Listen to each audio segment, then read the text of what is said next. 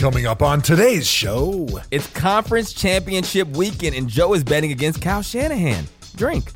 Also, he's drunk. we're coming off the top rope with hot takes. I'll tell you why the 49ers could win if Shanahan gave me his play sheet on Sunday and why the Titans have a better chance of winning if they don't throw for 100 yards. Top five head coaches, targeted beef, and why I'm taking Ray Farmer to the Academy Awards. All of this and much, much more on the actually, really, no joking, this is serious Oscar nominated ThomaHawk Show.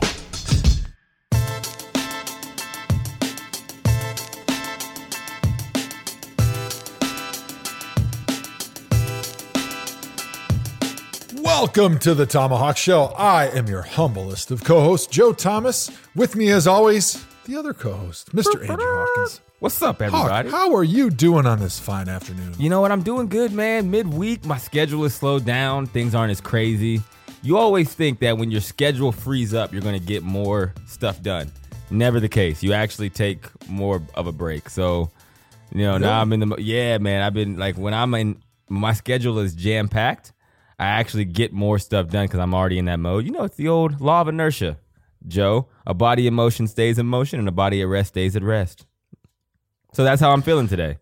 Yeah, I, I always said that Kirk Cousins was a momentum guy, but inertia would make me sound even smarter. You know, You- Yes. a guy that plays well for long stretches and then plays like crap for long stretches. But you are right. When you're in that like get stuff done mode, you can whip through the house and clean the whole thing top to bottom. You can get all the stuff that you need to emails, go through all your mail, get all your uh, office stuff done. But like when you got plenty of time, it's like, ah, I got plenty of time. I don't really have to worry about that stuff. And then you never get anything done. I'm totally with you on that. Exactly.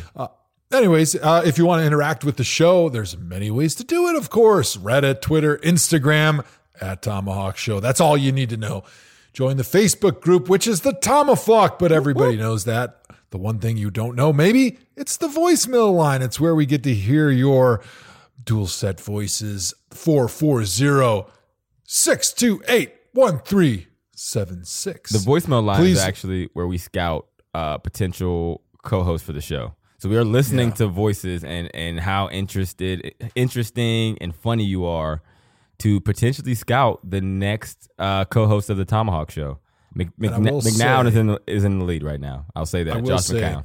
I said McNown. those voicemails are always the highlight of my day because especially when something bad in Brown's world happens, we get the best voicemails, the most creative and sad voicemails, which always makes me feel better about my life. It reminds me of Mike Holmgren said that he loved to talk to Bill Parcells back when those guys were both head coaches in the NFL because he uh-huh. said, no matter how bad my day was going, when I talked to Bill Parcells, he assured me that his life was 10 times as miserable. Everything in his life was going 10 times as poorly. And I always walked away feeling pretty good about my role in life and how things were going. So uh, that's the Tama hotline for me. Yeah. But I like that. as that. always, don't forget, check us out on YouTube on Uninterrupted's YouTube page.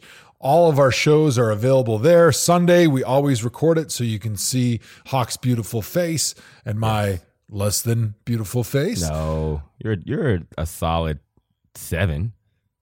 Nah, I'll take a seven. Uh, se- seven's not bad. It's seven like out of C's seven. Degrees. On my scale, it's only seven. Everything is shorter with me, so I don't I don't go the full amount with anything I do. that makes perfect So sense. you're you're a perfect seven in my book, Joe. oh well, thank you, man. I, I'll Hey. make sure to put that in my Twitter bio. That'll really get a good one there. You know what shocked me this week, Joe? Do you have an idea? Luke Kuechly retiring. Didn't see it coming.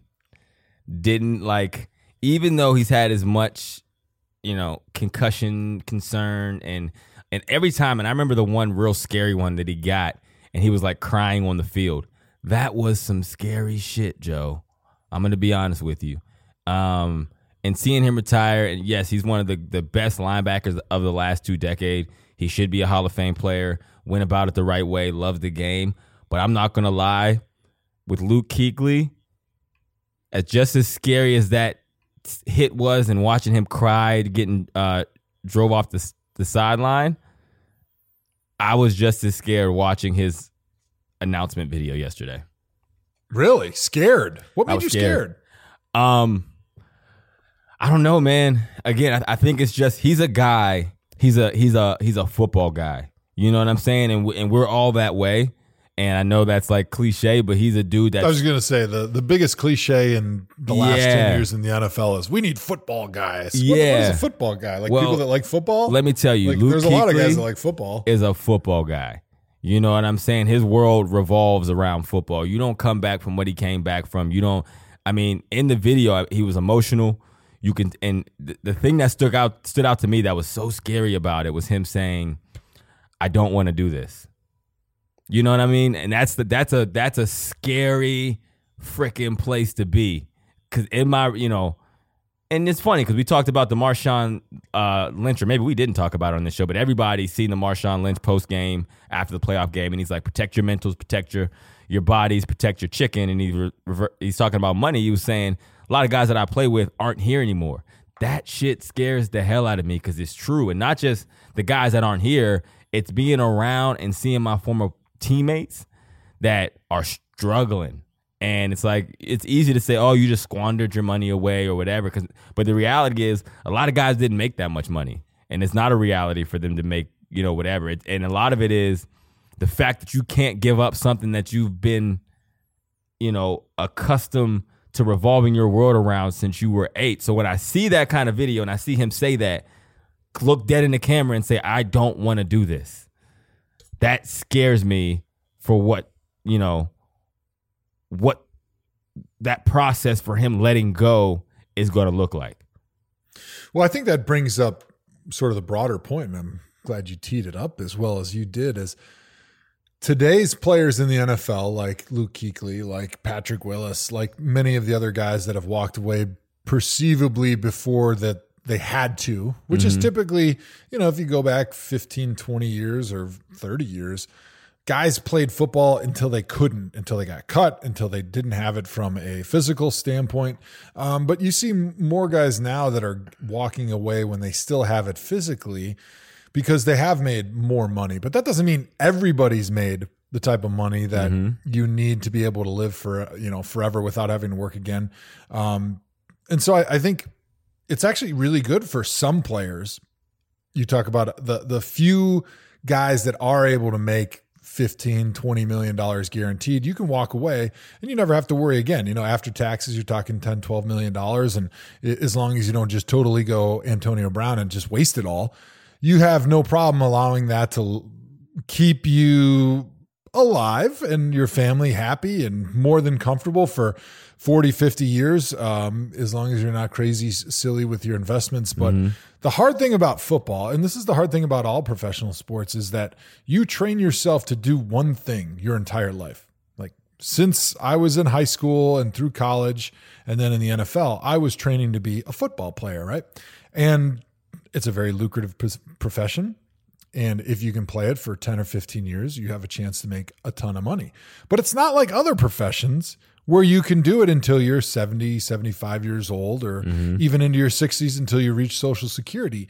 And because you've committed everything to football, being a professional football player, you haven't developed any of the other sides of your life.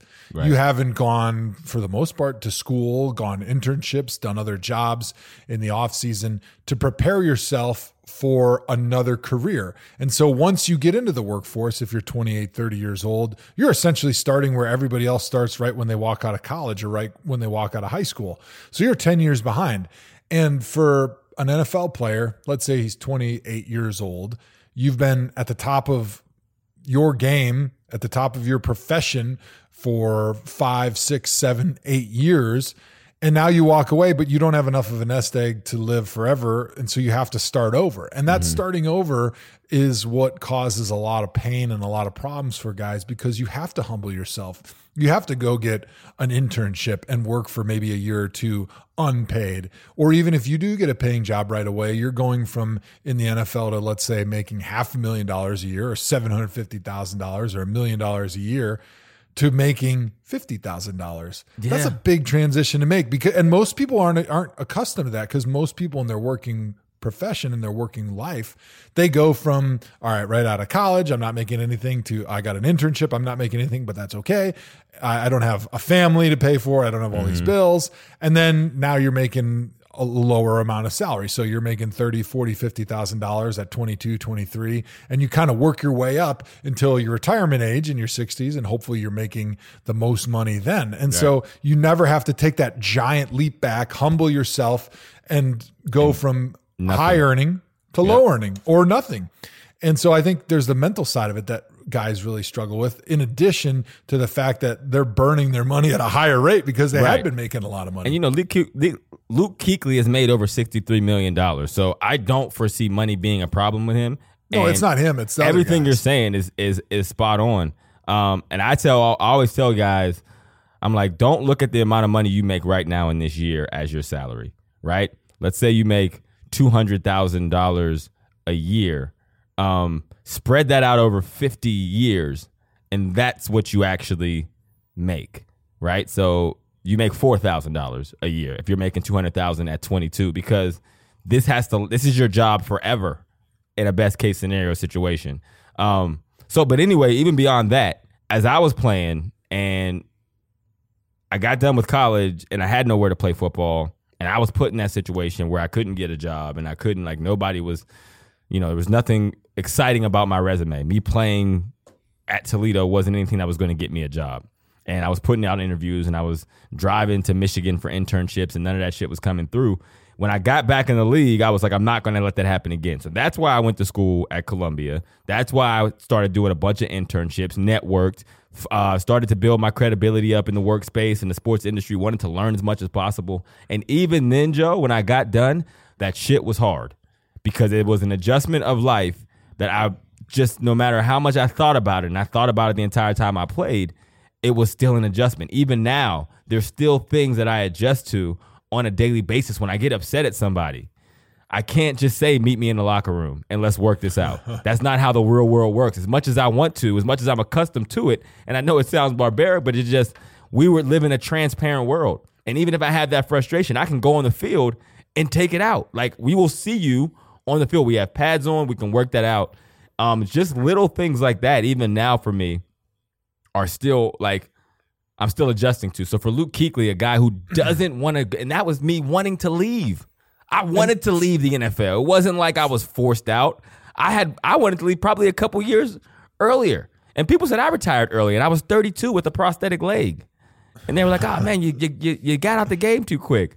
Luke Kuechly was forced out due to injury, and it, it sounded like his family basically had an intervention with him and was like, "Hey man," because when you get hit like that, when that scary shit that you see on TV, and you think that's all bad for the player when he bounce back, oh, it's okay. No, his wife, it's just like that. She goes through that hit. Their kids go through that hit.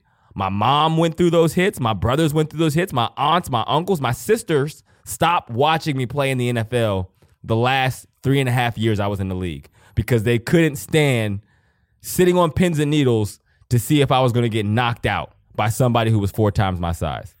the hits that you take are worse on your family than they are on you because Absolutely. me i'm willingly going out there i understand that every time i put my helmet on whether it's practice or a game there's a good chance that i'm going to get injured in some form or fashion you as a receiver it's probably going to be you knocked out they're carrying you off on a stretcher you're going to be not of sound mind and body Right. for a significant length of time which happened to you a couple times throughout your career Yes. even with Cleveland, and I'm sure it happened beyond that. For me, it was a little bit different because you don't see linemen get knocked out as much because we don't take those big uh, car crash hits to the head quite as often because we're not exposed going over the middle like you are, and we're much bigger people, and so uh, our brains don't rattle as much. But we get the wear and tear injuries of the joints, of the backs, the knees, the hips, the ankles the shoulders, the elbows, like those are the things that blow up when you're on the field. And like my my good buddy Alex Mack laying there on the field and he's pounding the ground because his leg is pointing in two different directions. Right. For us, we accept that risk, but our family, they get drug along unwillingly. They're the unwilling participant. Now, there's plenty of benefits, of course, from us playing football, but mm-hmm. they're the unwilling participant that shows up every day and doesn't really care if we win or lose. They just don't want us to get hurt. Yep. That's so true, man. I'm curious how you guys think about your physical health now, based on everything that's been talked about with CTE and a lot of players I know from your generation and past generations getting addicted to painkillers. How is that? How do you guys think about that now as fathers who want to see their grandkids grow up? So there's a lot more information right now available to NFL players, the science, the research around what football does to your body, to your head. It's so much better than it was. So we're making a much more informed decision. And I think that's part of the reason you're seeing a lot of guys stepping away while they can still play because they understand the risks that they're taking. And one thing you need to know is that the older and longer you play, the more significant every injury is because here's how it works. It's uh it's like a, a parabola for those math majors, right? Mm, that's a good word. Year one, you get one injury, right? Okay. Inertia, parabola. That injury may get better. Okay, let's say like me in college, I tore my ACL in college. All right. That injury is going to be healed, but it's never the same because you're always going to be dealing with the remnants of that injury. Like for instance, when I tore my ACL, I had cartilage damage. I had meniscus that broke away that they just cut off and it's mm-hmm. gone forever. And you've got that damage now in your knee joint that every day you play on it, every day you walk on it, gets a little bit worse. Even though nobody sees those injuries, they're still there. So now that injury in year one is one injury, but in year two, it's going to lead to two injuries. And then those two injuries are going to lead to, to what's four injuries. Uh, yep. two plus Something like two that. times 2 mm-hmm. Four. We're good with words. Math isn't our thing. Then you have four times four. So it's like a factorial. It's uh, 16 injuries. And so the injuries just keep piling on themselves because they never actually heal totally. And so by the time you're in year seven, eight, nine, you've got all these injuries that you've accumulated throughout your career that just keep getting worse and worse, even though you're still able to go and you know, slap some tape together and bandage them up and get out on the field with some braces and some harnesses, you can play, but those injuries are always getting worse. That's why a year at the end of your career is 10 times harder on your body long term than a year at yep. the beginning of your career. And I don't I don't think people really understand that um, because even though you could be mostly healthy, you're not even on the injury report every player that plays 10 years has a significant amount of injuries on their body and one extra year playing is significantly worse on your body and it's only a matter of time bef- before the leak springs somewhere else. It's like being on a boat and just keep plugging holes. You're going to keep plugging holes but eventually those holes start springing themselves open mm-hmm. and then pretty soon you don't have enough thumbs to be sticking in all these different holes. Yeah um, and if i had a nickel for every time someone told me that we wouldn't have to save our chicken. You know what I'm saying? you feel me? Um, so you talked about like the hits and like and being scared. I'm not gonna lie, man. For me, it's just kind of a hope for the best. Like you see the statistics or you see uh, certain cases, and it's literally like I don't want to know. I'm just gonna pray and and hold out hope that I'm one of the cases that it doesn't go catastrophically bad for in the back end. And in the meantime, I'm just going to continue to try to develop as a person, as a human, you know, reach goals, raise my family, you know, enjoy my time with my family. You know what I mean? Because that's any of us. You know, John, you might walk out here and get hit by a bus, mm-hmm. right? And it's like, if you didn't work in Hollywood, if you would have went and moved to Albuquerque, you probably wouldn't have got hit by a bus. It's not as much traffic there. So the decisions we make, we understand that there's consequences to it, and it, it could put you in that in that way. But the shit is scary, man. One, I mean, you you have no idea what it's like coming to, right? Unless you drink too much. But coming to at, you know, t- 12 a.m. at night and everybody telling you what happened in your life for the last 9 hours cuz you have no freaking idea. That is a scary waking up in a hospital mm-hmm. and not know and it's happened to me multiple times where I woke up surrounded by family. That shit is freaking scary, man. It, I'm telling you, it's a chilling feeling and even thinking back, like the longer that time goes on, the more scary it gets thinking about the situation. I just thinking back briefly, the three scariest moments in my NFL career were when I was standing on the field watching things happen to other players. Uh, and just off the top of my head, I think you're probably th- two out of my top three scariest moments. Yeah. Uh, when you got hit when we were in St. Louis, mm-hmm. I forget who the big fat defensive lineman was. Fairley. That uh, yeah, Nick Fairley, he totally cheap shotted you, and you guys were running in different directions. He was like 350, you were like a buck 50, and I thought you were dead. Mm-hmm. Then in Pittsburgh, I think it was the last game of the year. Yeah. There was an interception, and then I don't know, I remember, was it Jarvis Jones hit you? Yeah. It, it might have been. It was actually a couple weeks after the St. Louis game. It was literally like Yeah. because I that was the game that I came back for from a concussion. Yeah, and I thought you Jarvis Jones done. left his feet right at the crown of my head, and I only know that because I've seen it on video. Yeah. Uh, Colt McCoy getting hit by James Harrison. yeah, that was up there. scary for all of us. I, thought remember he where was I was dead. at in that moment. Um, actually, another one with James Harrison uh, when he hit Mohamed Massaquoi coming across the middle. This was kind of in the beginning of when the NFL was not allowed to sell big hits to its fans anymore. If you remember that, I think they put it on like the cover of one of their magazines or something. It was where James is hitting Mohamed, and basically it looks like he's doing uh, David Copperfield magic trick, and he's sawing him right in half. I mean, it was Right. just a devastatingly gruesome hit on the field. And actually, in that game, James took out Josh Cribbs and Mohamed Massaquoi, uh, two devastating hits like that. But going back to to John's question, I think I I think of it twofold. One is as a football player, you get beaten into your head to understand that I can't worry about things that I don't control or that are already done. And so the hay is in the barn with the head injuries that I sustained during my football career now mm-hmm. that I'm retired. Like it's already been done. Worrying about it is not going to make it better. I can monitor it. I can understand what I went through, what my brain has gone through up to this point, but I can't worry about it right now. And the other part of it, and I think this is how most NFL players should look at it, is I need to monitor the research, understand what the NFLPA is doing, take that information, and try to do everything I can from this point forward to try to help my brain and help my body as well as I can. And I know one of the things that they talk about is continuing to learn, continuing to push your mind because your brain is like a muscle. It can grow, it can uh, heal itself, it can. Um, learn new things. And the process of learning new things keeps you fresh and can help keep that dementia, keep some of those uh, brain issues a little bit at bay. You can help yourself by continuing to stay engaged and stay active and do mental gymnastics, mental exercises, um, but also healthy lifestyle.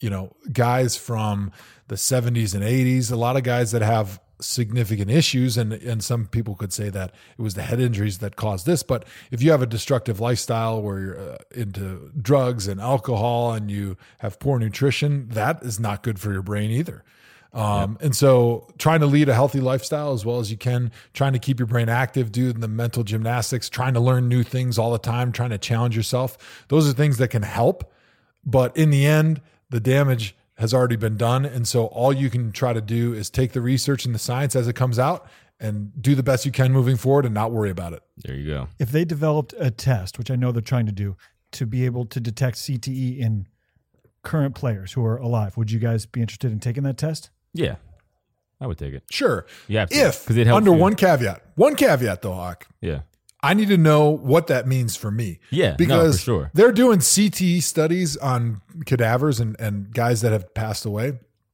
And they're saying, yeah, everybody has CTE. Well, what does that mean? Like, I understand CTE is the tau protein that develops in your brain after trauma and Yep. and bad hits, but that doesn't mean that everyone goes crazy and, and deals with uh, suicide, depression, alcoholism, violence, uh, all those issues that CTE sometimes means. And so f- to tell me that okay, you have CTE, uh, you have tau buildup on your brain, unless I know what that means, I can't properly navigate how that affects my life. right. Well, I think and what I should do about it's, It's, it's a it's a lookout thing, right? Where it does, you know, like for instance, we're out in public and someone is like, "Yo, Joe, can I get an autograph?" And then every time you go to lunge at that person and I stop you, Mm-hmm. right? And the times that we've been together and you go to punch the fan that asked you for an autograph, I'm like, Joe, don't do that. It would help Yeah. give us a reason why that is happening, right? But it's so hard because causation is not always correlation. And that's where it could get dangerous. It's like, oh, I really want to go and have a bender tonight with my guy Hawk because he's on mm-hmm. that Mountain Dew pizza high again. I'm up on maybe Mountain that's Dew, just baby. because maybe that's just my personality. Like, how do we know that that has anything to do with playing 11 years in the NFL and 15 years of college and NFL football? Like, well, we because you don't wanted know. to And drink so, the Mountain Dew through yeah, your I think nostril. that was just it has to be- weird. it has to be you have to be a little bit careful. You have to be cautious with giving somebody that information because that could give you a reason to excuse behavior that might be totally unrelated. We don't know. And Yeah. we don't really have any good answers at this point for, hey, you have CTE, you have tau in your brain. This is what we can do to make it better. It's like, sorry. So actually, now that I think about it and talk through it a little bit, John, I don't want to know. I don't want to take those tests until there's something that we can do to make it better. If Well, you they know tell you me can't that's you can't figure out how to make it better until you can detect it, Joe. You understand that, right? Like, But I'm saying- but I'm say- saying- we can't say here's your level of CTE, and now we have a solution. And oh, look, we can measure it again and say it's getting better because No, no. What so- I'm saying, you maybe you missed my point. My point Yeah, is, maybe. I don't want to know if there's CT and tau in my brain, unless that I can do something to make it better. Yeah If all they're going to do is say, "Yeah, you have CTE and tau," then I fear that people, maybe even myself, would then use shitty things that happen in my life through no fault but my own as an excuse of, "Oh, well, that must be the CTE talking." Well, it might be, I though. think it could then talk. You could talk yourself into things like, so for instance, my, my mom. She walks into a room sometimes and forgets why she walked in. She forgets where her car keys are. uh-huh But that has nothing to do with her NFL career because she had no NFL career. So, how much of this is normal aging? How much of the things that happen throughout the course of a year or a life have nothing to do with football and brain injury? But if you found out that you had CTE, you would just be like, oh, it's over. I have no chance. I forgot why I walked into this room. I forgot my kid's birthday. Uh, it's over. I, I shouldn't even try anymore. Well, I- so give me a reason to know so that I can make it better and I'll find out. Well, But if you can't make it better, I don't want that on my brain all the time, on my mind. Yeah, and but, I, I think it's it's it's it's two part. Number one, your mom should have got the NFL looks that she deserved. Again, I'm I still think that's not cool. And, and They were holding her back. They kept It- telling her she, sure. she could only play wide receiver and, and she wanted bullshit. to be quarterback. She she could have done anything she put her mind to. Um, the other thing is j- just because Great arm, that Sally Thomas. Yeah, absolutely. Everyone talks about it. Wisconsin legend. It was their athleticism. That was her downfall. They wanted You to know- put her at receiver. it was that and sometimes she she she sailed uh, out routes to the front side of the field but i don't want to get off on a tangent there She um had a hard time. She always threw the post versus cover one and cover three. It was Well, a mental block. She couldn't. I mean, over it. during that time though, the defenses were different, and the D coordinators like they were used. The West Coast offense was just coming of age. Um, but anyway, so uh, around R.I.P. Mom's football career. the, the, the diagnosis, um, it, it does def- help you define. Like, yes, you're right. That might not be the cause of your mom forgetting her keys. Um, but if you have some sort of baseline, we can see how things progress, and it will define. Right. So what you don't want to that's do. not necessarily true. There's plenty of people who've been given the diagnosis that they have CTE, but they haven't showed any symptoms. It's not 100% uh, correlated with symptoms. So you're saying just because you don't have all the answers, you don't want any of the answers. I don't think that's the No, right way to we think don't about have it.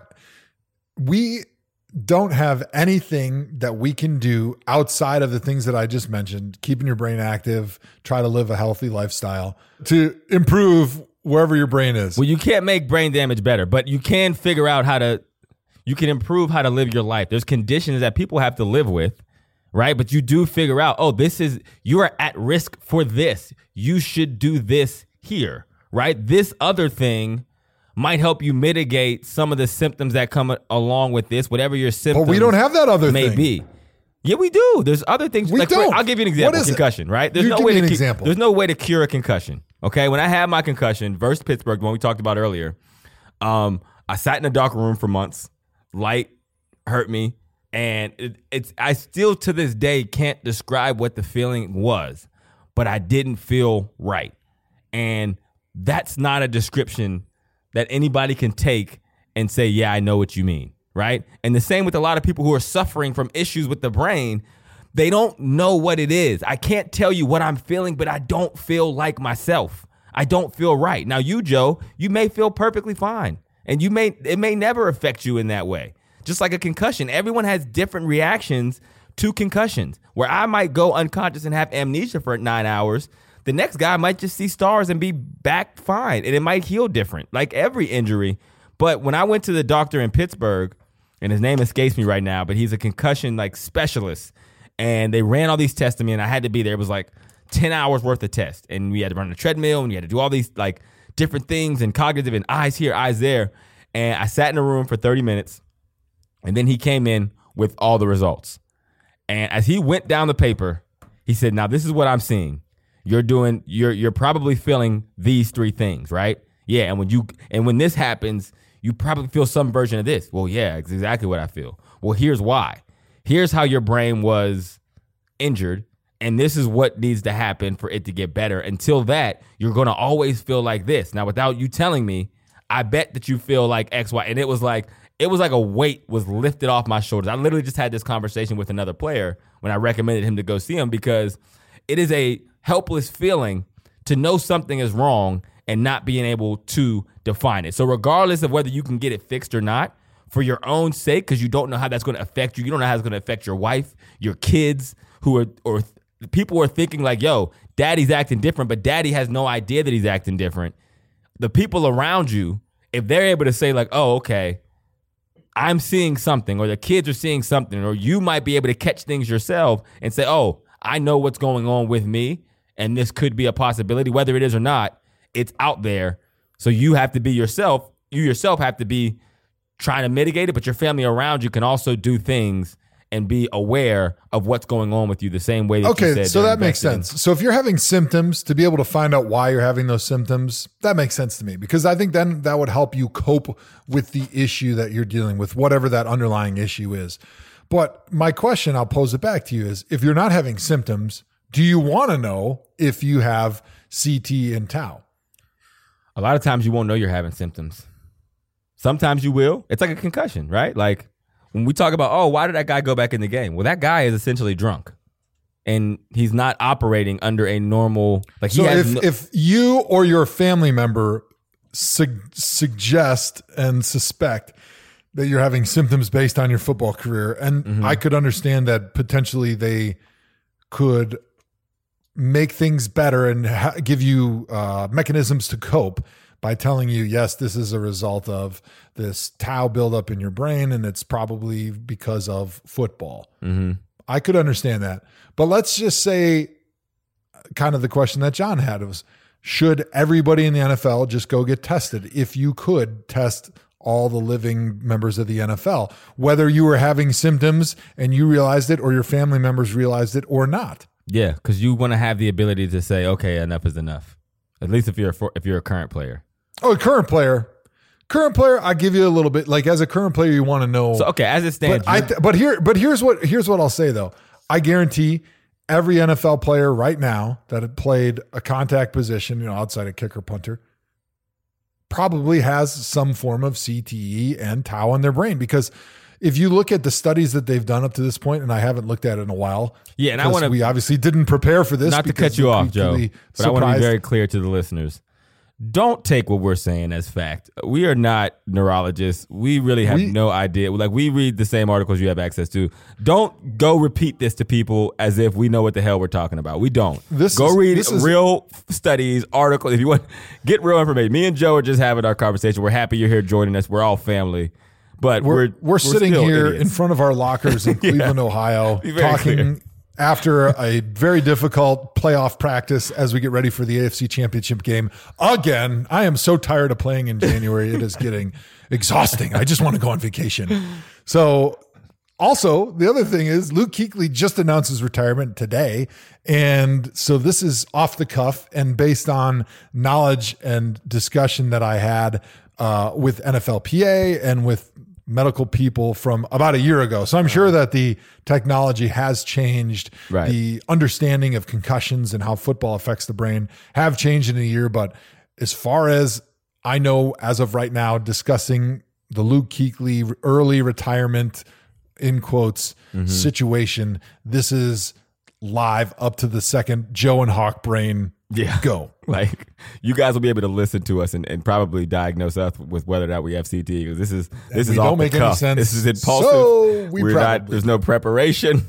It's like, hey man, let's talk as if we're experts about something we've given almost no thought to today. All right, let's do it. When Marshawn Lynch said the thing about bodies, mentals, and chickens, first of all, he said chicken and chickens, which confused me. Yeah. But then when he said chickens plural, my first thought was, I wonder if Joe has chickens. Is Joe he has- taking care of them? Ten cows. I know that. Joe, do you have chickens? No chickens, but 10 cows. Uh, Okay. Take care of your cows too.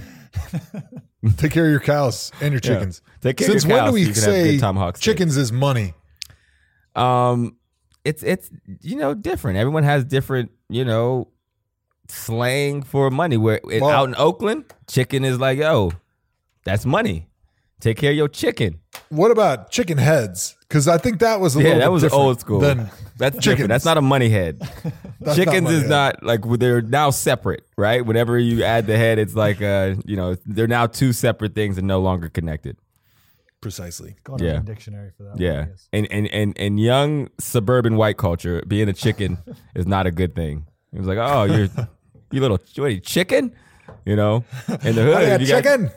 yeah, where, where Marshawn is from, if you got chicken, you're doing all right for yourself. All right. I have so many more fan questions for you guys about just everything you guys are describing about like post player life and just that perspective. But I think we'll save that for an off season Yeah, let's, show. let's that, that's a perfect off-season show that we will devote every angle you can imagine to, and in that one, we'll actually do research. Let's Hmm. maybe, get to maybe we can get a neurologist on too. I think it might make for a fun off season series to talk. There you go. I know one. I know a good neurologist, Well, Myron Rolle. He's a player too, so we could do it on a Wednesday because Wednesdays are for the players. That's right. All right, well, let's get into some conference championship talk, man. We got a, a special, uh, you know, championship weekend edition of Three and Out. Three and Oh, nice. A little scary, y'all. All right, so we got three football games left in this season. The best four teams remain. We got producer John teeing up three questions for each game, and at the end, Joe and I will pick a winner. John, get it started. The Packers played the 49ers in Santa Clara in late November. The Packers had 198 yards of offense, and the Niners won 37 to 8. Guys, why will the Packers Niners game on Sunday afternoon be any different than the one we saw in late November? Well, it's going to be different. One, because you're always better the second time you see an opponent. And I always say that the game is usually closer the second time you play an opponent. Like in the NFL, you always play your division teams twice per season.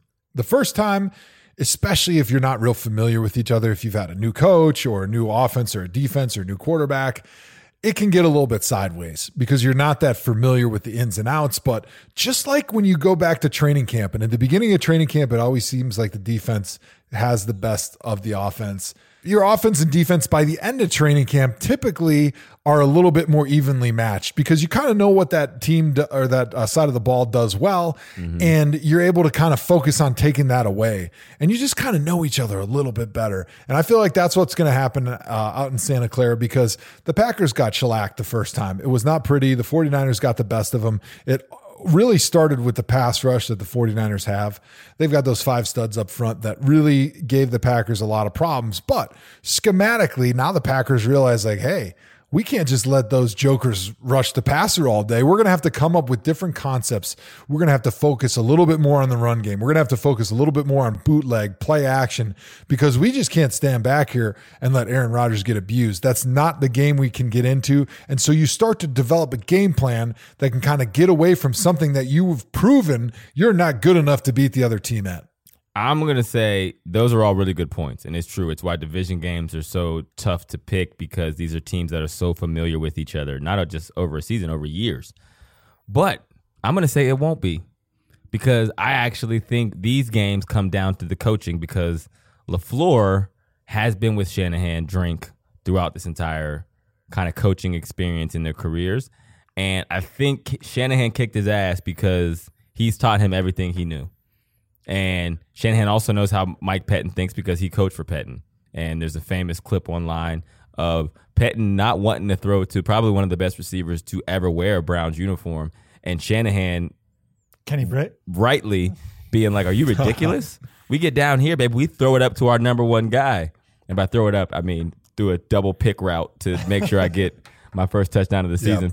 Um, Hawk, have you ever caught a fade route in your entire life? um, have I caught a fade like a just a like straight like up end zone ball? fade. I'm not talking about like back shoulder, middle of the field. I'm talking like they threw it up and you went up and, and mossed somebody in the end zone. Um, I think like once on a reality show with a one on one. That's not my like over Michael. Irvin when coaches are was in a like, walker. "Hey, we're going to throw you in a fade," I'm like, "That's stupid. Let's figure out another play." Because it's not my thing. You just know your limitations. Like that's not the thing that puts me in the best position to win. Um, but yeah, I think the 49ers are still going to kick their ass. They're at home. Um, I, I think a lot of these assistant coaches are PO. They didn't get some of these job openings, and it's going to all come rushing right at the Packers, who looked good last week versus the Seahawks. But I don't think the Seahawks at this point in the season are the team that the 49ers are. That tees up our second question in our three and out. Hypothetical nonsense. If you locked both of these smart, young, handsome head coaches in a broom closet before opening kickoff, would either team gain an advantage? Um, so if you what gave him like seven minutes in heaven? What are we talking about here? Like I No, don't. separate broom closets. oh, okay. I They can like- make out for the seven. I'm like, what is that minutes going to the prove, coin John? What the hell kind of question is this? I mean, I know they're close, but I don't think they're that close. John All has right. a secret crush on these coaches, if you can't tell. Hey, not under, a secret. undercover young, good-looking coach Kevin Stefanski, handsome dude. You got to, got you a got nice beard, very nicely. No lined. one wants to say it because he's with the Browns, but you got to give the man. He's only 36, former college football player, young dude has that like George Clooney old thing that girls like sometimes, That's a good point. like That's with you know. You think he lets Junebug like a in on that daddy vibe. That that Is he girls letting like. Junebug line that baby up before the pl- press conference? Huh? Oh yeah, yeah, yeah. Definitely. Junebug hit him off real quick. Make sure his shit was clean once he got up on stage. Do you know that Junebug is the only employee in the Browns facility that's still there from like From five years, years. ago? They've literally cleaned every single human being out of that entire building. Except the so barber. it leads me to believe that I think Junebug, the team barber, is actually the snitch. He's the one that keeps snitching to the media all these different rumors. I'm telling you, just it. watch out for that guy. We found the anonymous source. He's Um, the anonymous source. yeah, if you lock both coach head coaches in closets and let the teams play, the 49 or no, the uh the Packers would win. Why? Aaron Rodgers. And and if the Packers do win, it'll be because I'm I'm not trying to hate on LaFleur because I think I think they're a perfect mix. And I think what happens is everyone gets stubborn, right? Rodgers wants to run his offense a certain way because this is what I'm good at. This is what I've done. Every player gets to that point. Like, eh, Joe at one point was like, I'm going to kick step the same way I've done for 10 years. It's worked. If it's not broke, don't fix it. Um, but what LaFleur has brought in is, you know, that a different kind of approach to the offense that complements what complements what Aaron does, and it opens a lot of those downfield the passes up, downfield passes up for Aaron um, more than it has in the past, and it's making it a little easier on him. The 49ers have a good mix of that. You know, LaFleur and Rodgers have been perfect for each other, you know, but when Rodgers, if it just comes down to just players playing with no guidance, you, it's Rodgers, right? And and I would say the same thing about Russell Wilson. We said it last week. Like, you know, those are guys who can call plays just as well as any offensive coordinator in the league for their teams because they know it that much. Here's the under the radar matchup that nobody's talking about. Hmm. Do you know, Hawk? It hmm. is the Mike LaFleur versus Matt LaFleur passing game coordinator bowl right now because hmm. Matt LaFleur is the older brother of Mike LaFleur, Mm-hmm. former Cleveland Browns assistant, offensive line coach when Kyle Shanahan was there. And Matt LaFleur, obviously, we know he's the head coach, offensive coordinator for the Packers. Yep. But Mike now is the passing game coordinator for the 49ers. So not only does Mike Pettine know Kyle Shanahan's offense pretty well, but you got to think Matt LaFleur Yeah. and Mike LaFleur know each other pretty well and what they want to do, although both of them did learn from Shanahan. So in the end, daddy's still on the 49ers. Drink. I read that head coach LaFleur wanted his brother and Shanahan blocked it. How do It, guys, it got real messy at Thanksgiving. After yeah, that. it was. Uh, it was. It's. It's been weird. It's been a weird year. so I guess the nature of my question is how much of a head coach is we agree these guys are both great head coaches. How much of being a great head coach is what you do Monday through Saturday, and how much of it is coaching the game on Sunday? 99.9. The in-game decisions are overrated because typically you see those big call sheets on the sidelines. Those have everything that they need to know throughout the course of a game. And if you gave me Kyle Shanahan's call sheet and it was third and one in the game, I would look up third and one and there'd probably be four plays and all four of them would probably be scripted for success. And typically they're in order. So yeah, you could see, and based on your own personal experience and uh, coaching history, you can say like, oh, the game is unfolding a little bit differently than we expected. So these first two plays may not be the best on third and one. So I'm going to go with three and four. Yeah, maybe, but for the most part, like you're scripting that entire call sheet so that when it's third and seven plus, you can call any of those things and they're probably going to be just as successful as any of the other ones. And so Uh, most of the work that you do as a coach, as a head coach, as a play caller happens Monday through Saturday. Hawk, you agree? Yes, I do. Third down. Who you got? Packers at Niners. I'm going 49ers, like I said earlier. I think the 49ers get the W. Too good of a football team. Packers have done well, but the train stops here, Joe Thomas. Oh. Well, I'm glad you did that because this is going to give me an opportunity to crawl back into the race here because I'm taking the Packers. You know why? Because Because you're a homer. just like I said, the the first time you play an opponent, sometimes because of the unfamiliarity, you can tend to struggle because you don't really know the strengths and the weaknesses and how they match up quite as well. And even though Kyle Shanahan Drink is one of the best coaches in the NFL, I'm going with Aaron Rodgers, the experience, being in this situation before in his career, seeing that this is his opportunity to win one with Matt LaFleur, where you feel like you're truly a partner instead of being kind of an underling to Mike McCarthy and Mike McCarthy's offense. Uh, I just think that Aaron Rodgers is going to get the football late in a close game, and he's going to do Aaron Rodgers things that are amazing. And even though Jimmy Garoppolo really has played very well and he's a very good quarterback, I still like a close game, putting the ball in Aaron Rodgers' hands and seeing mm. what he can do. I think he's going to come out on top. What would sting more for Kyle Shanahan drink? The 28 to 3 comeback loss in the Super Bowl versus the Falcons as an offensive coordinator, Yes, you don't even have to tell me. losing to his understudy in the NFC Championship game in the game he's favored in at home hmm. and the culmination of his entire experience as It wouldn't even be close. It wouldn't even be close because when you're up 28 to 3 in the Super Bowl, But you basically are sizing your finger up for the ring on the sideline already. But it's an offensive In this game, role. like you're going into it going, yeah, we think we're going to win, but it's not a foregone conclusion. 28 to 3, foregone conclusion you win. So the disappointment would be far greater. No, I'm not just but it's not just what happened in the Super Bowl versus You're right now. losing to an understudy in a game matter. your Like, favorite. he has lots of respect for Matt LaFleur. The reason that I was the first media member, uh, first lowly media member, I shall say, to say that Matt LaFleur would be the perfect head coach in Green Bay is because I knew how smart he was and I knew how well he was working Oh. for Kyle Shanahan and how much he learned from Kyle and how he was going to be able to use that information and succeed when he got an opportunity. And Joe. Aaron Rodgers, Green Bay Packers was perfect opportunity. Honest question: What would it take for us to go back and work in the front office of a football team? Except like for the dollars? the truckloads of money they would give you. Would you consider going to work in the front office of a team? No, I'm ve- I'm far too happy seeing your pretty face Sunday night after my kids go to bed when the last thing on earth I want to do is talk on Skype to anybody in the world. I just want to close my eyes and go to bed. I'm far too happy doing that to go and waste my time in the front office. somewhere. touche.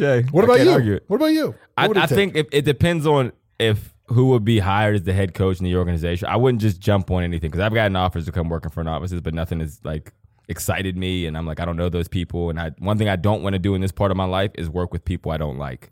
So if I don't know you, there's a high likelihood that I could not like you. I might like you, but I'd rather work like when Josh McCown gets a head coaching job and he calls me and he says, Hawk, I want you to come work. I'm probably going to pack my shit up and go. And that's the honest to God mm. truth. It won't matter the money because that's my guy. I want to go do cool stuff with a guy that I trust, I think knows it, and you know I would follow all over the place. Um, but I know I could do it successfully, man. I predicted the analytics coordinator role that the Browns are going to have this year five years ago. I don't know what that means. Yeah, so there's like they want an analytics guy with a headset on during the game to Yeah, basically that's what help everybody in the NFL with the numbers. now. That's why I kind of laughed at how up in arms people are about uh, analytics the analytics person being on a headset. influence. The, the Browns Yeah. have had that for a while. From from what I understand, No, I don't know about I that. can remember back to the Mangini days, and he had somebody on the headset who maybe wasn't considered an analytics person, No, no, but he was that- helping with the in-game decisions and Yeah, making sure that, that a the guy coach was didn't listening screw it to up, the headset B, of if the he had other any questions, team. he could help him. What? He had audio feed from the other team's headset. That was Mangini's guy. Wasn't an analytics guy. Espionage guy. That was the you go. espionage coordinator. All right, what do we got next, John? AFC Championship Sunday evening, Titans at Chiefs. Am I tripping, or do the Titans need to actually pass for more than 100 yards this week to beat the Chiefs? Whew. Or can Derrick Henry just put the team on his back though all the way to the Super Bowl? I'm going to let Joe answer this because all three of these questions I could throw away because I don't think the Titans have a freaking chance in hell. to Here, here's what I'll say. and I'm only saying that so they play me on the hype video, and that the ThomaHawk Show gets it. It's we create the beef so we get the marketing. I like that. Targeted beef. The whole goal of the ThomaHawk Show this football offseason is targeted beefs. So actually, why don't you guys call the ThomaHawk hotline 440-628-1376. Give us who you think the ThomaHawk Show should start beef with in order to raise our national profile. There it is. We were just talking about this, right? Uh, Colin Cowherd, he targeted Baker Mayfield, understanding that Baker is one of the young, fresh faces in the NFL, and starting a beef with him would be phenomenal because it gets people to listen to what you have to say when you beef with famous people. Yep. Skip Bayless. Nobody would know who that bum's name was if he didn't always go on tirades against LeBron James constantly. His sh- entire shtick is built around hating LeBron James and everything he does. So, the ThomaHawk Show, we need a high profile beef. So, please hit us up on the ThomaHawk line and let us know who you think should be our targeted beef this offseason. Let I think, us know. I think we're now beefing with Colin Cowherd and Skip Bayless after that. Yeah, I would imagine that that would be a good start. Um, That's a good start. Those are two of the top guys in national. Joe's a media tough one to beef against. I would beef against Joe with no problem. I do it every day, and I actually enjoy my time as um, the chief beefer against Joe. Um, but he's a tough guy for those other guys to beef against. When you have so much respect, it's hard for you to paint somebody in a bad light because it's like you, it's like a battle you can't win. So it'll be it'll be interesting to see who the who the fans give. And we'll organically start a beef. We don't mind. We don't care. We'll act We like it's real. beefs. Yeah, we're all into it. All right. So yes, they need to pass more than 100 yards. So I'm actually going to go. No, I'm going to say if they pass for more than 100 yards, they lose the game. Right? It goes back to the old stat. sense. Here, this is what you guys got to give me a, a, second to explain myself. Explain, Joe. Explain, Explain yourself. Joe's self. Explain yourself. Please rise. Court is now in session. Explain myself. Explain yourself. So, if they pass for more than 100 yards, to me, that means the game is probably close or they're behind. And if they get behind at all in this game, it's over. But if they're able to get out to an early lead because of maybe turnovers or somehow they get the kickoff and they run it back for a touchdown, special team scores, or maybe they just equipment have doesn't come in. first, first drive and uh, the Chiefs don't have their equipment truck to show up on time and they were playing against air for a, a few drives.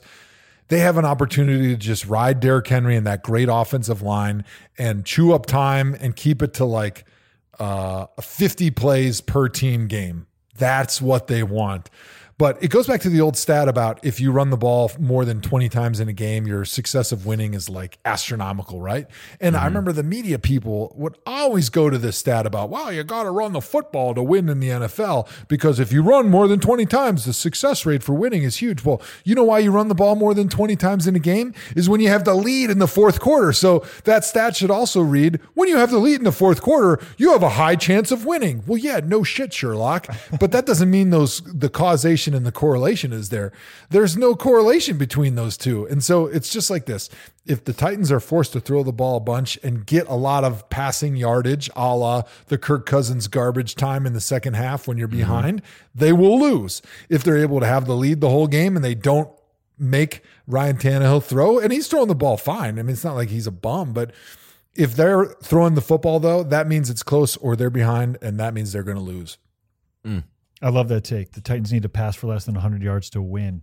That is piping hot. Hypothetical nonsense. Is Andy Reid on the hot seat if the Chiefs lose this game? No, that's ridiculous. There's no way Andy Reid is in the hot seat. Hawk could just see his media career dissipate between his before his eyes if he would have said that Andy Reid is in the hot seat if the Chiefs lose. No, Andy Reid has done a phenomenal job. It really doesn't matter if he loses this game. Obviously, it's going to hurt his legacy if he loses this game because that's going to be the narrative. Oh, he can't win the Super Bowl. How many times has he been in the playoffs or been at the AFC Championship, Which is ridiculous. The NFC Championship and and lost. He can't win the big game. But if he ever wants to put himself into that upper echelon of head coaches, where people say he's a Hall of Fame coach, he's one of the greatest of all time, he needs to win a Super Bowl. He needs to get there a couple times, and he needs to win at least one. And But he's not on the hot seat. he's not in the hot seat. They are. They He's one of the Bill greatest Belichick coaches and they in the beat NFL. John Harbaugh, the other two top coaches in the NFL, on the way to going to Andy Reid. So if he Well, did he- lose, he wouldn't be on the hot seat. Here's your question, Hawk. Name the top five coaches in order right now in the NFL, in your opinion. Ooh, in mm. order. In order. right. There's never a world where I can't put Belichick number one. It's got to be. He's the best of all time. Right. I'm gonna go two. Geez, this is with no teams in front of me. I'm gonna say. I'm gonna say Andy Reid. I like Andy Reid at two. I like. I like Kyle Shanahan at three. Hmm. Drink. Hmm. Um, I like Mike Tomlin at four. Five. Carroll. Hmm. So I like your one and two. I'm Okay. going to go Belichick, Andy Reid, but I'm throwing Pete Carroll in there. And I know that could be controversial because Pete's That's been in two Super. Bowls and, he, and he, he's he's won one, so he's got a better Super Bowl resume than Andy Reid. But to me, Mm-hmm. Andy Reid doing it in Philly and then totally resurrecting the the Chiefs franchise and just the moves that he's made with Alex Smith and then getting rid of Alex Smith and drafting Patrick Mahomes and how they've just been steadily fantastic for a very, very long period of time, going way back to when he was with the Eagles, doing it with multiple quarterbacks, to me says he's a better coach than Pete Carroll, who's only done it with Russell Wilson. And that's part of the reason why I think Be- Belichick is looking forward to playing maybe next year without Brady because the mantra and the uh, the brand forever right now is Belichick has done it with Brady, and some people will always say it because of Brady. And so he wants Yeah. to prove that he can do it again with a different quarterback. So I've got Belichick, Andy Reid, Pete Carroll. Then I've got Mike Tomlin. And mm-hmm. number five, Kyle Shanahan. So we get the same five. You could argue. same top five. And a six is Sean Payton. He's he's like right there. Yeah. But being that he's had Drew Brees all these years Forever. and he's only won one Super Bowl and they've never been to another Super Bowl, it just feels like eh, he Yeah. should have been able to do more with all of that. We're a little disrespectful for not putting Sean, Sean Payton in the top five. I'm going to be honest with that. What about John Harbaugh? Any case to be made? Yeah, definitely Yeah, a case he- to be he's made with John close. Harbaugh. But he had some really, really down years. True. Not really down years. But I mean, Flacco wasn't good. I think John Harbaugh's a good coach because his ability to to change up. You know, I still feel really good about those top five. I, I like John Harbaugh because of his leadership, and he is like the true what everybody wants from a CEO head coach, where he's going to hire the offense and defensive guys, and then he's going to stay out of their way, but he's going to hold them accountable. He's going to have discipline. He's going to structure practices, meetings. He's going to hold uh, his players and his coaches accountable to a high standard. He is the prototypical CEO coach that everybody wants. But I just put him a little bit outside, Yeah. and there's some clear Kyle Shanahan bias going on here. Obviously, a guy that's Obviously. never even been Come to the. Super Bowl as a head coach. Come on. We're putting him in our top five, and we accept Duh. that. We're okay with Kyle Shanahan. We're drink fine bias. with that. There's actually Drink. more good We head just like coaches than. I realized. Yeah, Zimmer, uh, Pederson, Vrabel, Lafleur, McVay. Vrabel's in my top ten, and and this, and this is coaches, and we're, we're not talking about the best coaches ever right now. Obviously, Just if you the- did just that the- list, the it would just coaches. be the guys who won the most Super Bowls, and obviously, it's if we were starting our teams right now, and for the next three, four years, we had to get a coach. Those are my top five coaches that I would consider. Yeah, I like that. I got the Rooney Rule. I'm all good. I'm set. I got a. So It's a good situation for head coaches going There you forward. go. All right, what do we got next? Third down, who you got? Titans, Chiefs, Hawk. You're taking the Chiefs. I'm going Chiefs. yeah, it's Care hard to to pick against the Chiefs. I just, uh, in spite of what I just said about uh, Ryan Tannehill throwing for under 100 yards, that means they're going to win. That just tells you the likelihood of success for the poor Titans. They need to win the turnover battle by plus three. They need a special team score, and they need to play nearly flawless throughout the game. They don't have to be spectacular. I mean, they're going to have to run for 150. They're going to need Derrick Henry to run for 180 in a fourth straight game. Yeah. Here's here's all the things that need to happen for the Titans to win this game. They need to have three sacks. They need to have plus three turnover margin. They need to have 150 yards or more rushing, and they need to get a score on special teams. If they can do those very few four things and easy W. things, they will win this game. Watch them do it all and still lose. and still lose by 16 when the Chiefs put up 68 points. All right, so next up, we're going to answer your listener questions or what we think are your listener questions. It's time for our favorite segment, Trick Plays. Trick plays, trick plays, trick plays. Oh, we got to redo that one, Chris. I mean, I mean, this is the first time. I mean, you've been you got you missed on that one. Can I say that? Is that wrong to say? There was some off. You know, let's get back. Let's let's figure that one out. I'm kidding. That was awesome. All right, what do we got next, John? Tee us up. Question one Hawk, how do you feel about adding another accomplishment, executive producing an Oscar nominated short film, to your prestigious resume? Mm, it feels good. It's awesome. We've been saying we're Oscar nominated here for a couple of years now, and I think that was just manifest destiny. I don't think that's the right term, but it was me manifesting that to actually come true. Yeah, executive executive producer on Hair Love, which is nominated for the best animated short at the Oscars. Um, so super exciting stuff, man. Who would have thought, man? That's crazy. So maybe you can explain to me. Do you get to go to the Oscars? I don't know. We'll see. We'll see. I just got off the phone with uh, the director and writer yesterday. You know, it's weird because there's so many people a part of these films, as you would imagine, right? And you really, from the Academy, only get like three tickets. And then the fact that Sony ended up coming on late, then they get a certain allotment and they have the certain connections. And, and it's like, okay, I executively, I'm an executive producer, which means, you know, I was one of the first people to champion the film being made and what it stood for and, you know, help get attention around it and, and gave notes throughout the whole process. But then there's the actual animators, the actual directors, the actual say- writers, the actual people who are like, you know, there in the day to day. Um, so we'll see. It's not, I, I mean, it's, it's 50 50 right now whether or not I'm going to the Oscars. Because the other thing is, if it was just one ticket, I could, there's a high likelihood I would go. But I, So do I, I- want to go to the Oscars without my wife? That is the question I have to ask myself. Hawk, you get three tickets to the Oscars because Mm-hmm. you are the director, producer, and you wrote Hair Love. Uh huh. Obviously, after Obviously. what you've just said, that's Yes. what I took out of it. That's what you got. who are who are the three people that you invite to the Oscars? Oh man, I would have. you can invite anybody. You don't have to invite just people you know. It's me plus one, or I mean, is it me plus three or me plus two? It's you plus three me plus three. because you're going to win. You obviously get a I'm ticket gonna for win. the winner. Right, right. So I'm I'm good. Um, definitely my wife. You got to take your wife, right? That's okay, like- so you got two more. my mom went to film school. Your mom went to film school. I didn't know that. Yeah, like later on in life, like she went to film school. She literally just graduated last year from film school. She's 61. So like she, you know, deep into the film world, loves it. Would it would be an incredible experience for her to go to Cool. the Oscars. Yeah. Um, she might actually leapfrog my wife, to be quite honest, because my wife would be like, "You should take your mom if you got an extra ticket." She would like Keisha would would say she would she would think it was incredible. So that's number two, and number three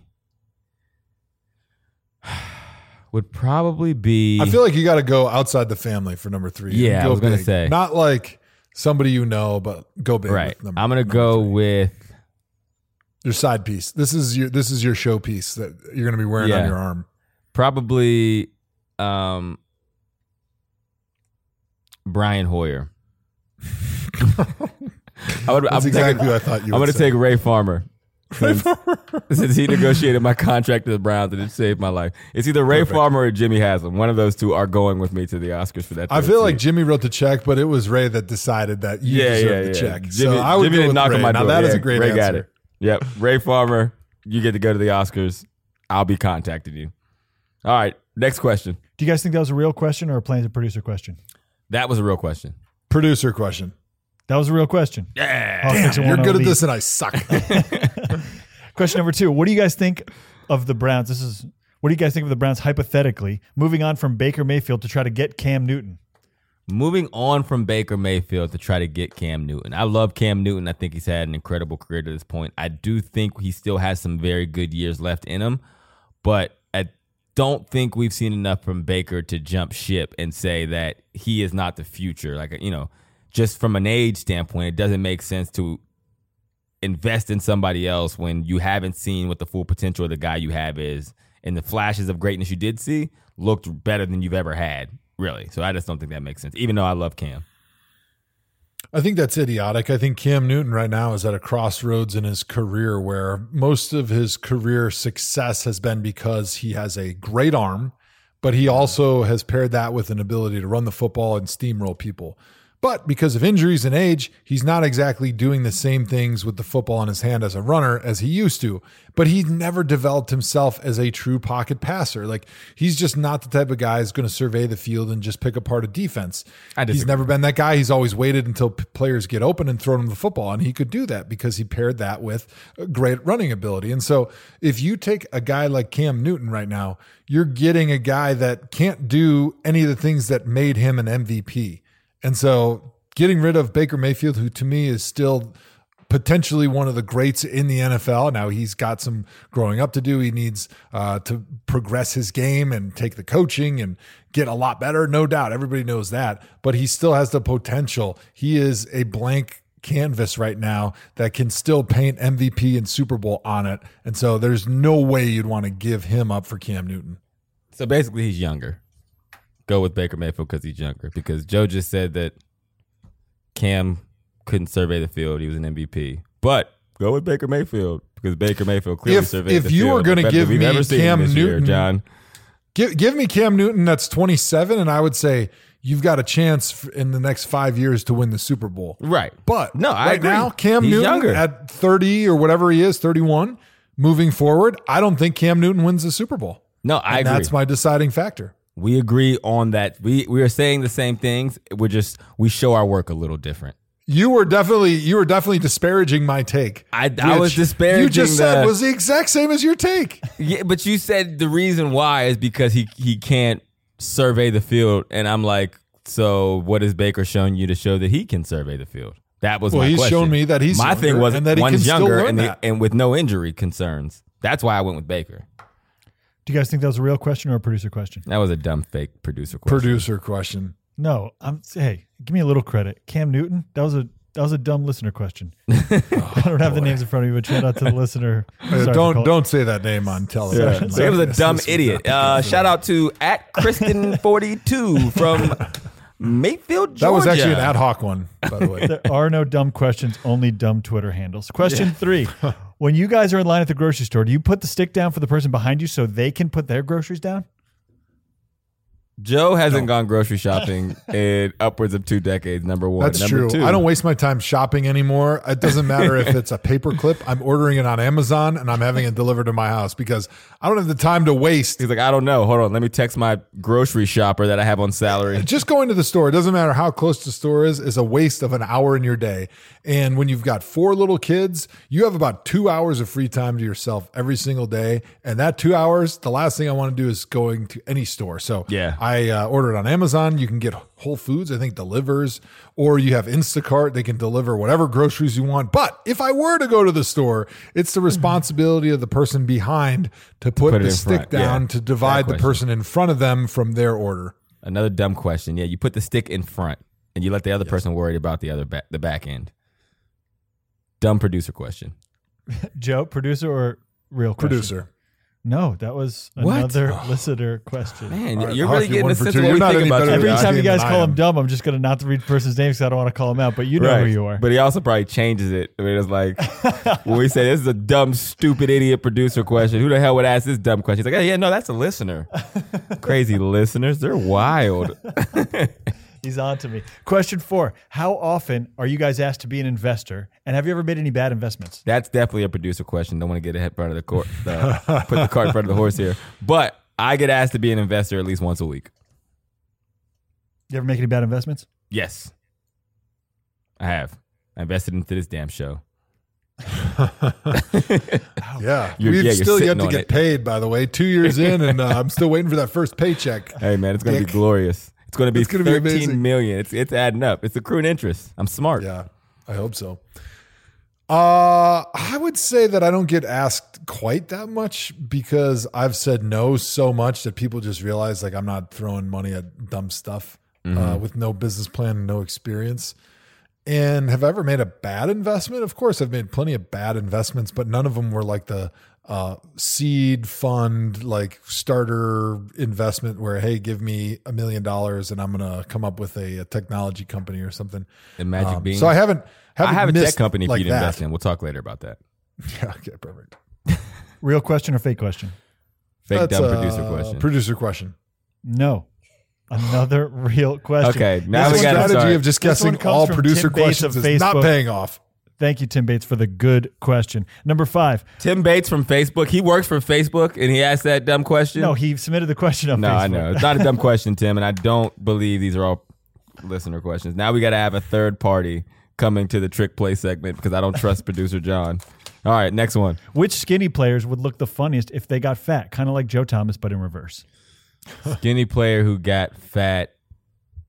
Which skinny players would look the funniest if they got fat? I have one. Johnny Manziel looked funny when he got fat because he was so skinny. He went from like very skinny. I don't, did Johnny get fat, or I think he got really skinny. I think he did get fat for a second. He like the skinny fat thing we are talking about. We're up in the shoulders. You can't really tell till they take the shirt off and they're on the beach. And paparazzi catches you. John, are you going to tell us who who you think you, you teased it? Oh, sorry. Uh, Darren Sproles. I think would look really funny. I think if Darren Sproles gained 75 pounds, he would look hilarious. Possible. The running backs put on weight quick. If he gained 75 pounds, he would look so obese. It would be out, outrageous because he's so short. Short guys don't gain weight well. Wow. That's why I think they would look funny. He looks like. Super Mario. I think Joe got looks one. funny. Uh, Josh McCown. Yeah. I you know why? that. Because uh, he already kind of looks like Ivan Drago, but he's pretty skinny. So if he got like a little bit heavier, I think he would just look like the the most badass like movie killer slash boxer of all time. if he was like 270, he would he would look like the a henchman from any movie From you could possibly imagine that needed villain. like the uh, Eastern Northern European white guy with the like crew crew cut or flat top blonde hair and the hair. square jaw with a little bit of chub. That's a dumb producer question. I'm gonna say dumb producer question until I get it right. Producer Yeah. question. That was another real question from Stop it. He's just Spooky making- Jeff Oh my on gosh. Twitter. He's definitely. I'm telling you, we got this so up. many great questions this week that I didn't have to add many, if any. They're only dumb if you ask them, John. To So set any up, the listeners last one's gonna listening, be we're not producer calling your questions. questions dumb. We only think the questions John asks are dumb. I accept that. Last one. What does Little Hawk, parentheses Austin, think of the new Browns head coach? And what did he think about Freddie? I was thinking about this earlier today when I seen this in the rundown, and I'm like, man, this is definitely a dumb producer question. Um, just kidding. That's I think that's a listener question, but we'll get to that in the p- appropriate part of this segment. I was thinking about this with Austin earlier, and he is seven years old. Okay, he became a Browns fan in the golden year of 2014. Kyle Shanahan was the offensive coordinator. Drink. Since he's been a Browns fan in 2014, he is on his fourth head coach. It's his fault. He's so, the one. I was thinking about it, like, what was it? Because I remember when I introduced him to Coach Pettine, like as the coach of this team, right? And he was used to Marvin Lewis. And then I remember when Hue Jackson, and it was like, oh, we got a new coach. And then I remember when he's like, oh, they kept Freddie Kitchens. It was a little less excitement, but now the dude is just already at seven years old indifferent to who's the head coach of the Browns because he's on his fourth head coach already. And we do it so much, it's normal to him. So there was literally no reaction. It was like, oh, cool. And we'll see what happens. Technically, his fifth head coach is Gregg Williams. Yeah. Yeah, technically. Te- but we don't count interims. You can't count interims. It's like the winningest head coach in Browns history. True. true. True. Very true. So yeah, that's he's all in though. He's just like he's like every other Browns fan. Like, eh. If he does it, awesome, but I'm already scouting the next guy. Did you share that photo of Austin with the Browns gear, or was that just internal? Or was that on Twitter? Did I see that? Yeah, you seen it on Twitter. I put it on Twitter. How he sleeps with Browns blanket. you think there's anything Browns that pillow. Hawk doesn't put out there for the social sphere? People on, think I, I share a lot on Twitter. the Twitter. man is a social media, whore. but I actually don't share any of my real life on social media. Hmm. Like it's like such an abbreviated version. You get what I want you to get, Joe. But I mean, I've seen your house on social media, seen your kids. Some people don't even share that much. yeah, yeah. No, my kids are, you know, I share that much, but not like what is actually going on. Right. Like very rarely do I ever share Instagram stories in real time. So typically, if you see Instagram story, I've recorded the whole stories, and I'm putting it out days later. That's why all those workout videos are fake. They're all they weren't in real time. Mm. They were probably a day late because I never want people to like. People are sick, man. You know, Hawk, Hawk works out at 11 a.m. and then posts it at 4:30 a.m. the next day. Exactly. I'm sleep. Do you guys think the Austin? Auto auto post. Do you guys think the Austin question was a real question or a fake producer question? Uh, I'm switching up my strategy. I'm saying that's a fan question. I'm going fan question as well. It's a real No, question. you only did that because that's what I said, so you can keep your commanding one guess lead. No, I did it because I got that. People tweeted me that, so I can, I can go to it and be like, "Look, someone did ask that." It's a real Instagram question from Real Sub. So I had one producer question in here, but it was about Luke Kuechly, so I cut it. So these were all real questions. Six for six. Thank you, Tom Flock. All right, I went two and five. Joe, what'd you go? There were six Uh, questions. I was one and Oh, I don't know. six. Two and four. So I was one behind you. Your I don't do math, pitiful man. performance. All right. Well, as long as I beat you, that's all that counts. That does it for this episode of the ThomaHawk Show. Appreciate everyone joining in. Joe, what are your final thoughts, man? I should have written them down because I forgot them. Yeah, well, that's perfect. Welcome to the CTE episode of the ThomaHawk Show. Make sure you tune in next time. Love you guys. Joe Hawk yourself.